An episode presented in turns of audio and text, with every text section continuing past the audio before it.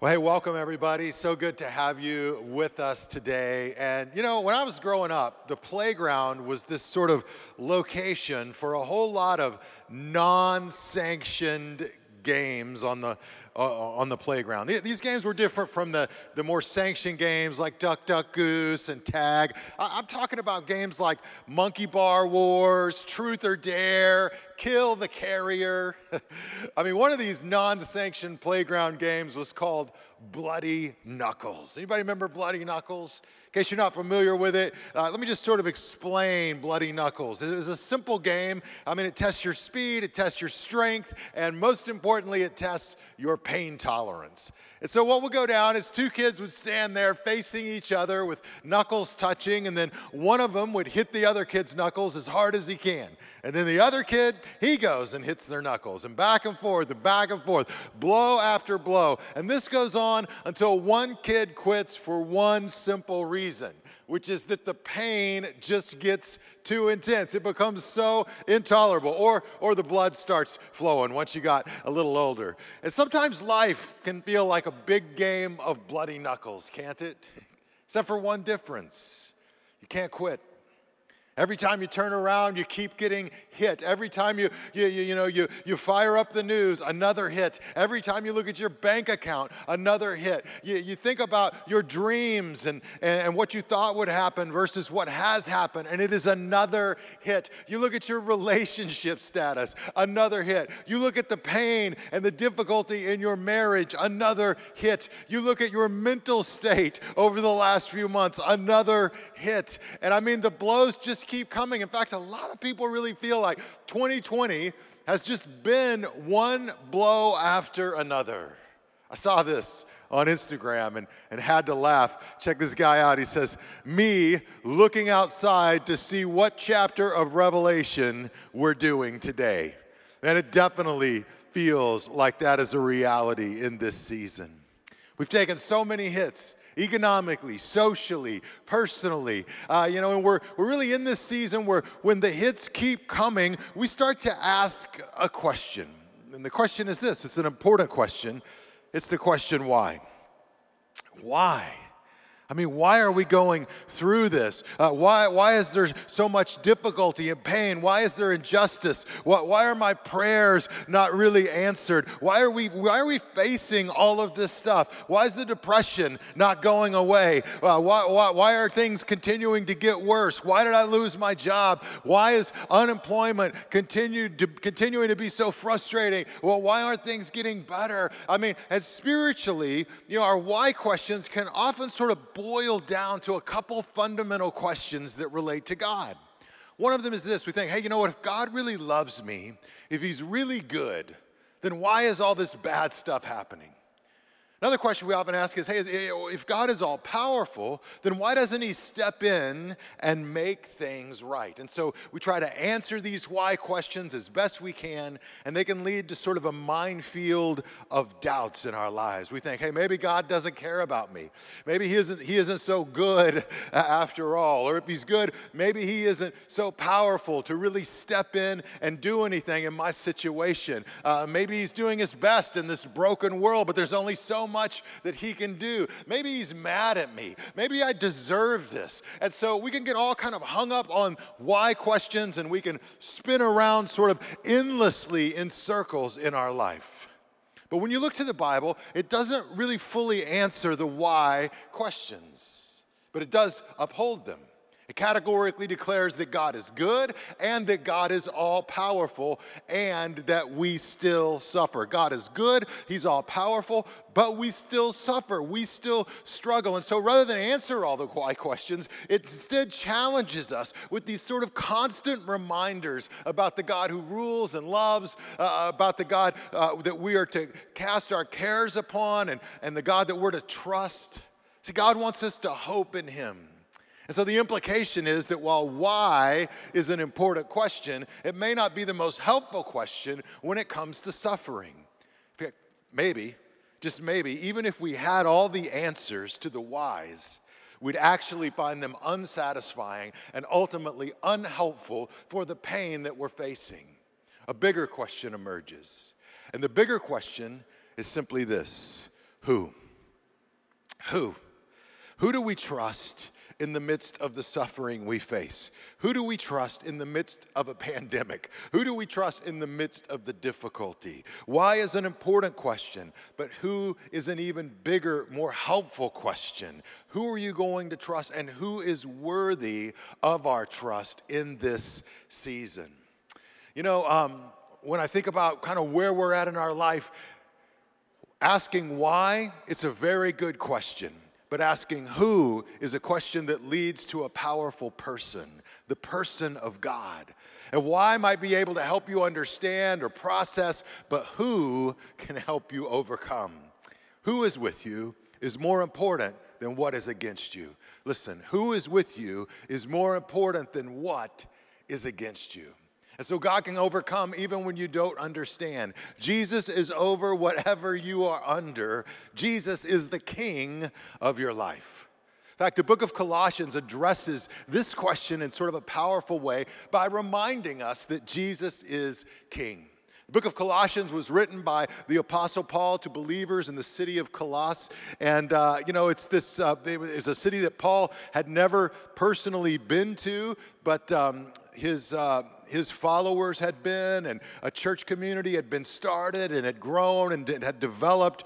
At the time, it, was uh, still a place where a lot of different cultures had come together and had met. And so Paul's writing to both confront some false teaching, but also to remind us where to look in the difficulties of life. You see, the theme of Colossians is the absolute supremacy and sufficiency of Jesus Christ over all of life. Jesus is not just a suffering Savior, He's not just a wise teacher, He's not just a loving Lord, He's also a sovereign King. He's the authority over this world. He's completely good and He's all powerful and He is for us. So we can spin around in circles asking why right now in our lives. And we all do this in different seasons, and it's okay. But when we shift to who in this season, Colossians will point us to Jesus. He's the one worthy of our trust. He's the one that brings us together no matter our background, our color, our neighborhood, our income, our prospects. Jesus is King.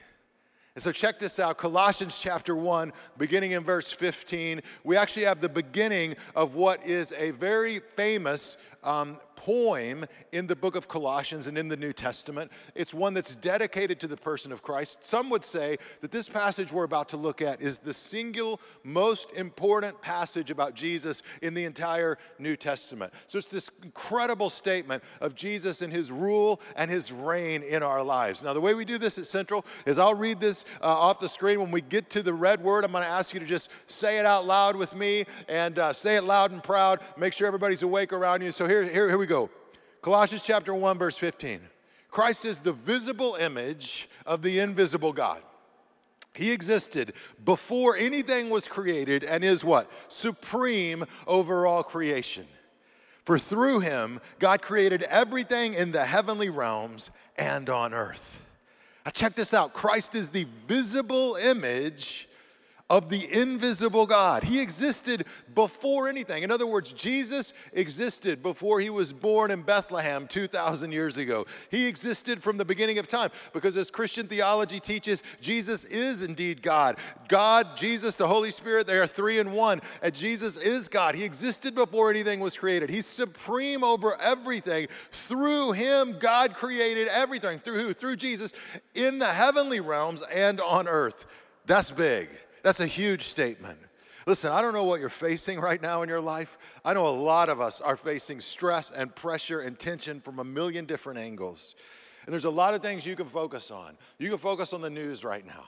You can focus on the state of the coronavirus right now. You can focus on, you know, your business and your workplace um, in this season right now. You can focus on social issues right now. You can look at your own personal life and difficulties that you're up against right now. But listen, all of that will frustrate you if you don't also lift your eyes to Jesus, who is King, who can move, who can work, who is still large and in charge. We have to, and listen, Listen, what's going to unify us as a church community? It's not issues, it's Jesus. What's going to call us together in the midst of our difficulties? It's Jesus. And when we look to Him and focus on Him, we find renewed power and strength and perspective. We're drawn together again and we overcome together again. The focus has to be on Jesus. So, what we're going to do over the next several weeks is work through the book of Colossians and look at how Jesus is King and lift Him up so that we can all experience more of Him in our hearts and in our lives.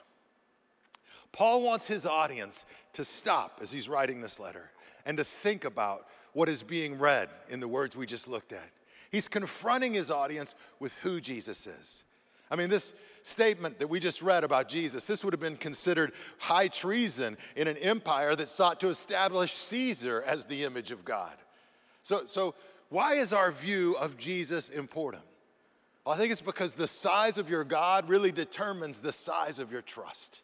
And if your God is all powerful and he's good, then your trust grows exponentially in him by faith. But if your God is if your God is good but not really in control, then your trust begins to wane. So here we see that God is awesome, that he's revealed himself fully in Jesus, and that as we expand our view of God and our trust in Jesus as king, we can grow our sense of hope.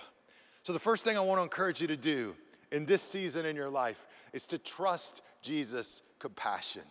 Trust Jesus' compassion. You know, years ago, I had a chance to watch the Dallas Cowboys on a Monday night game play the Washington Redskins in Dallas. And it was sort of a last minute deal. A friend of mine had tickets and he called me and he's like, Jud, can you do it? I said, yeah, you know. So I, I you know, I went to the airport. I thought for sure I was just going to get stuck in some middle seat there at the airport. But thankfully, I was able to get a window seat, which was awesome. And I was next to this nice married couple who sat there beside me and they actually weren't space invaders. Come on on somebody. And the people took off my, uh, uh, uh, and the plane took off. My friend uh, Tommy picked me up at the airport, and we got to the stadium early. And even though the Cowboys didn't score a single touchdown, so typical, they did kick six field goals. Not a single touchdown, six field goals. And they won the game at home in Dallas on Monday night, which was awesome. In fact, the stadium was going crazy. Everybody was cheering. People were high fiving. People were like yelling and reaching over each other and spilling drinks and food on each other. Everybody was completely losing their minds. We were sharing this deep love for one another. Everyone was excited except the guy beside me. I went to high five him and he didn't respond at all. And I'm like, hey, don't, don't leave me hanging. And then all, he, holds up his, his Redskin shirt, which I didn't even notice. I wasn't even aware he, uh, that he was wearing it.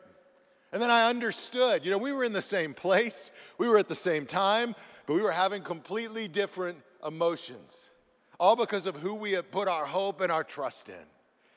Now, the whole thing could have gone the other way, right? You know, I could have been the one who was miserable. I could have gotten the middle seat on the plane. My friend could have been late picking me up. My team could have choked like they often do. And I would have been as miserable as that guy that I was sitting beside. That's how football is. That's also how life is. But listen, your quality of life is tied to the quality of those you put your hope in.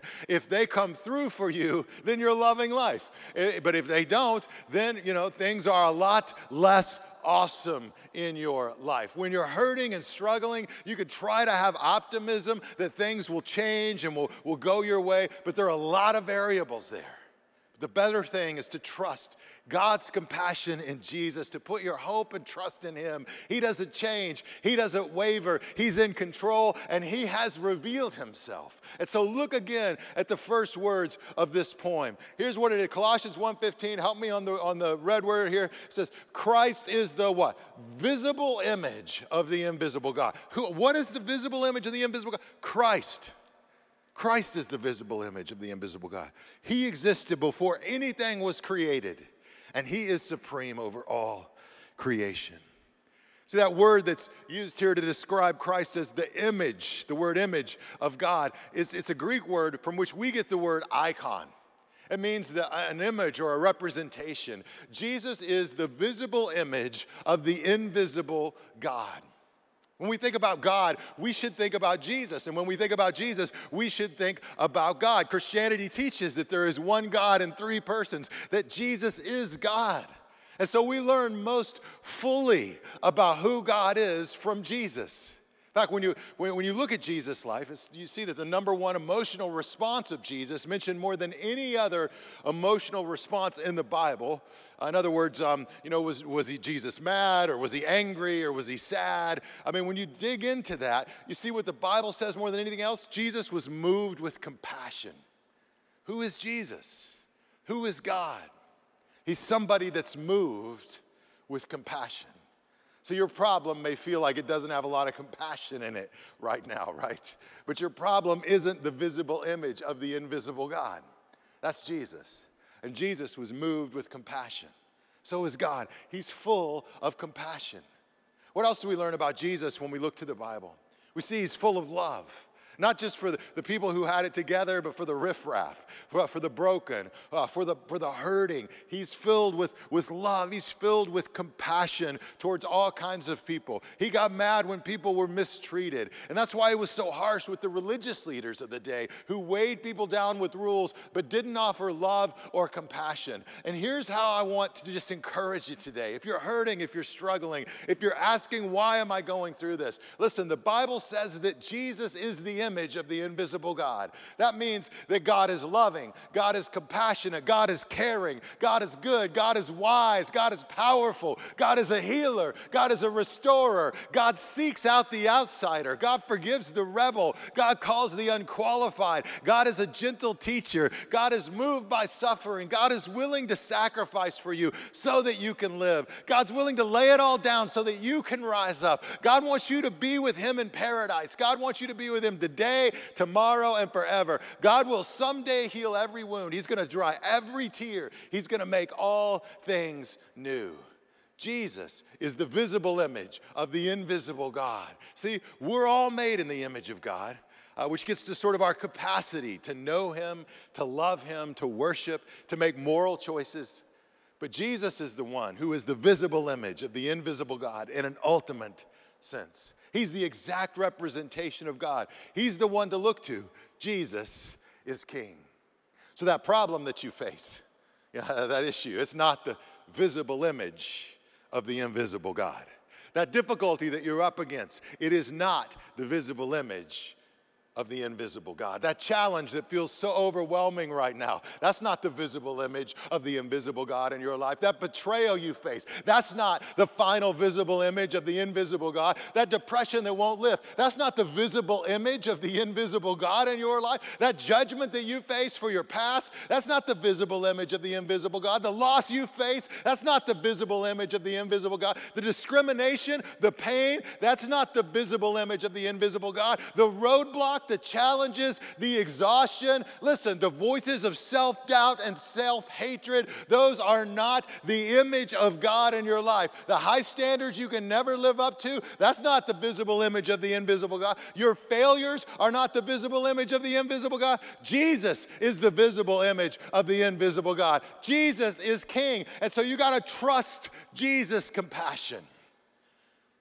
Who is with you is more important than what is against you. Who is with you is more important than what is against you. Trust his compassion and then trust his power. Trust Jesus' power in your life. You know, much of life is just a matter of perspective. I saw this exchange on Instagram. I thought this was funny. This person says, I've been in seven car accidents this year. Hello, somebody. Seven car accidents this year. Y'all can't tell me God doesn't have a plan for my life, right? Uh, yeah, but I love this response right here. Somebody says, Girl, it sounds like he's trying to kill you. Different perspectives, right? Different perspectives. Um, we all have that one friend, by the way, don't we? They, they love to roast us. But sometimes when life is falling apart, we feel alone. Too often we try to do it by ourselves. Well, we, we hang on with our own strength. I mean, people ask, like, how you doing? And I know many times when somebody says, how you doing? You know, we just immediately go, hey, no, I'm doing fine. I'm doing good. I'm doing good. In fact, I had a moment with myself recently where I, you know, I tell everybody I'm doing good, and that's just sort of the answer. I told my wife, Lori, like, I, I've just got to be more honest when she says, how you doing? I'm just to, I'm to tell her, you know, and I had a moment where I just had to admit to myself for several days, I'm not doing good. I'm not okay. I'm not doing good. I had a moment where I just had to admit to God, I'm, I'm not okay. I'm not doing good. It's power, it, it, we say around Central, it's okay to not be okay. It is powerful when you're overwhelmed with stress, when so many things are coming against you that you can't control, to just acknowledge when you're not okay. That's, that's okay. A lot of times, um, when we're not okay, people say, I'm barely hanging on, right? I'm, I'm hanging on by my, by my fingernails, you know? And Paul reminds us that no matter what we're facing, God is the one who holds everything together. We can let go of self reliance and hold on to God. So check this out. Um, Colossians chapter 1, beginning in verse 16, says this For through him, God created, through who? Through Jesus, God created everything in the heavenly realms and on earth, and He made the things that we can see and the things that we can't see, such as thrones and kingdoms and rulers and authorities in the unseen world. Everything was created through Him and for Him. He existed before anything else, and He what? Holds all creation together. Jesus holds all creation together. It's, Paul is basically saying that Jesus is the goal of all creation. Everything was made through him and everything was made for him. And some translate that, that, that phrase for him as toward him, which makes the sense even more dramatic. Like all things were created through him and toward him. Everything began with him and will end with him. All things come forward at his command, and all things will return to him at his command. He's the beginning and the end. He is the Alpha and the Omega. One day, everything and everyone will give him glory. Paul's point is that if something exists, you better bet that Jesus Jesus rules over it. Whether it's spiritual thrones or kingdoms or rulers or authorities or physical thrones, kingdoms, rulers, and authorities, it doesn't matter. He rules it all. He made it all and He actively sustains it. Jesus and God are one. And you and I are only here today because He's willing it. He holds all creation together. I mean, have you ever met somebody and, and not realized who they were? Uh, you know, if you're a fan of golf, I'm not really a huge golf person, but if you're a fan of golf, you may remember the name Bubba Watson.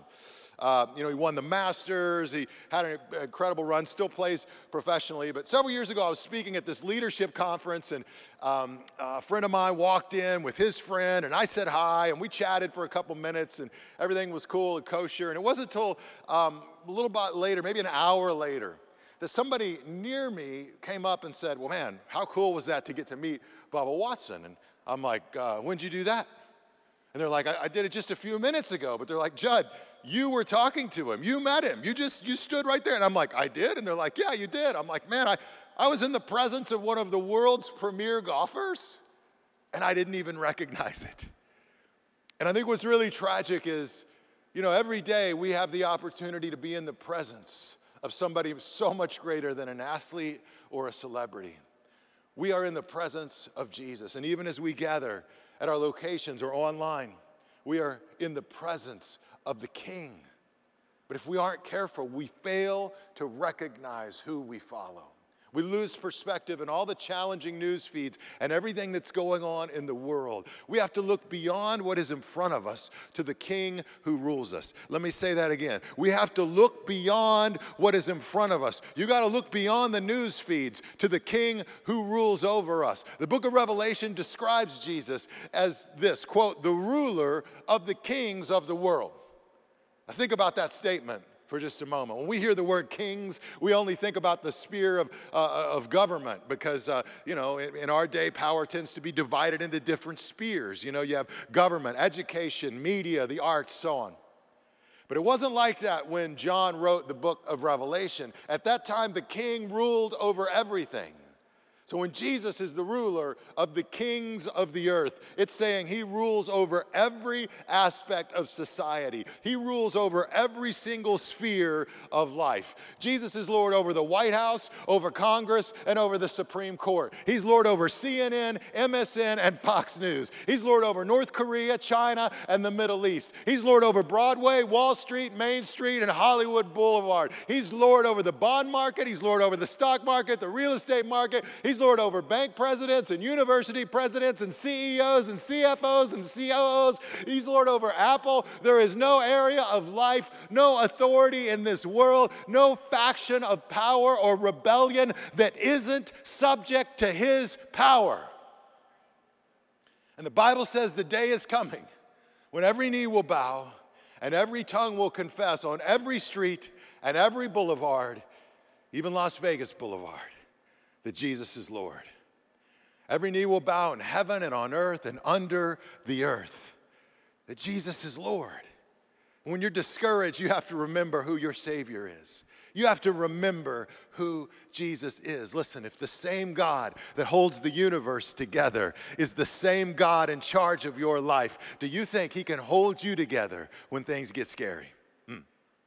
Listen, if He holds the stars in place, can he hold you together in your depression? Listen, if he holds the moon in orbit, he can hold you in your financial struggle. If he holds the earth in its orbit, he can hold you in your loneliness. If he holds the water in the oceans, he can hold you in your marriage troubles.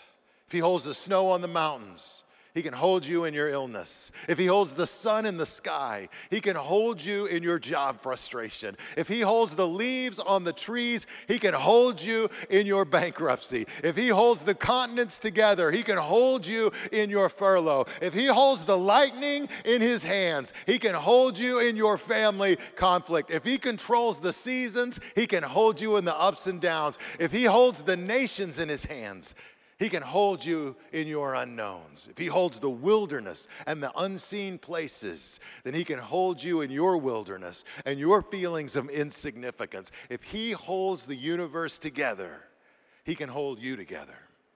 Hold on to the God who holds on to you. Trust Him. Even when life falls apart, God holds you together. Who is with you is more important than what is against you. You know, recently the world lost a great teacher and pastor. His name was Ravi Zacharias, and he passed away a few weeks ago from a rare form of cancer. Many people knew him um, as this incredible intellect, incredible teacher, amazing speaker. Uh, I once drove three and a half hours just to hear him speak and uh, was blown away by his intellect and, and, who he was. He wrote a lot of books, uh, spoke all over the world all the major Ivy League schools and universities, and some of them, you know, just brought uh, a powerful intellectual perspective to why people believed in God. So he was really good at answering people's why questions. He was brilliant. And uh, what many people don't know is that he started out his spiritual journey uh, from a place of brokenness. He was born in India and he grew up a skeptic. And at age 17, he attempted suicide while he was recovering in a hospital person brought him a Bible. And the words of Jesus completely changed his direction. All his whys met a who. And I love the way he summed up his life. He says, I came to him, Jesus, because I didn't know which way to turn. And I remained with him because there is no other way I wish to turn. I came to him longing for something I did not have, but I remain with him because I have something I will not trade. I came to him as a stranger, but I remain with him in the most intimate of friendships. I came to him unsure about the future, but I remain with him certain about my destiny. See, why is an important question, but who is the most helpful answer? Who will you trust in the midst of the struggle? Trust Jesus. He's the King. Trust His compassion right now in your life. He's the visible image of the invisible God. And if you want to know what God's like, if you want to know how He feels about you, just look to Jesus and His compassion and then trust Jesus' power. He's holding everything together. And how much more can He hold you when it seems like everything is falling apart? This week, when you're frustrated or you're exhausted or you're worn out, or, you know, you just want to give up, I want you to remind yourself, I want you to say it again and again and again Jesus is King. Jesus is king. Jesus is king. I may not be okay, but I will be okay because Jesus is king. Because he's still in charge. The size of your God determines the size of your trust. Who is with you is more important than what is against you. Hang on to him. Trust Him. Remember that Jesus teaches us who God, God is. God's powerful, God's good, God's loving, God's compassionate. God is for you, and you are not alone. In fact, He's inviting all of us to reach out to Him and to come to know Him today. And in the middle of this crazy season, I do believe God is trying to teach us something. In many ways, He brought the world to a shutdown and sent all of us to our room, if you will. Remember how your parents used to say, you go to your room. We all had to go to our room and sit. And uh, now the world's slowly reopening, but I think the question still is God, what are you trying to teach me? What are you trying to show me? And for some of you, God is trying to bring you to a place where you will turn to Him and follow Him and experience His goodness and His grace.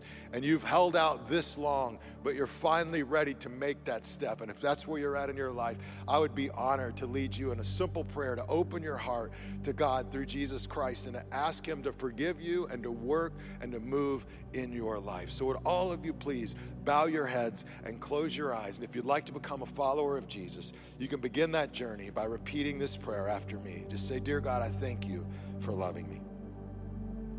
Thank you for sending Jesus into the world. I believe he died on the cross for my sins. I believe he rose again. Forgive me for my sins. Give me the gift of eternal life. Help me face the challenges I'm up against. God, I surrender my life to you in Christ's name.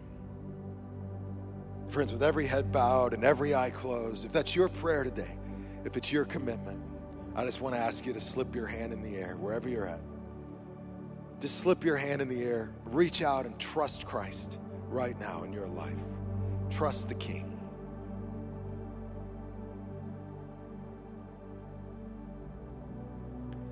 God, I thank you for each person just acknowledging you and trusting you today. And I pray you'll move and work in their life and all of our lives as we follow you. Forgive them, heal them, restore them.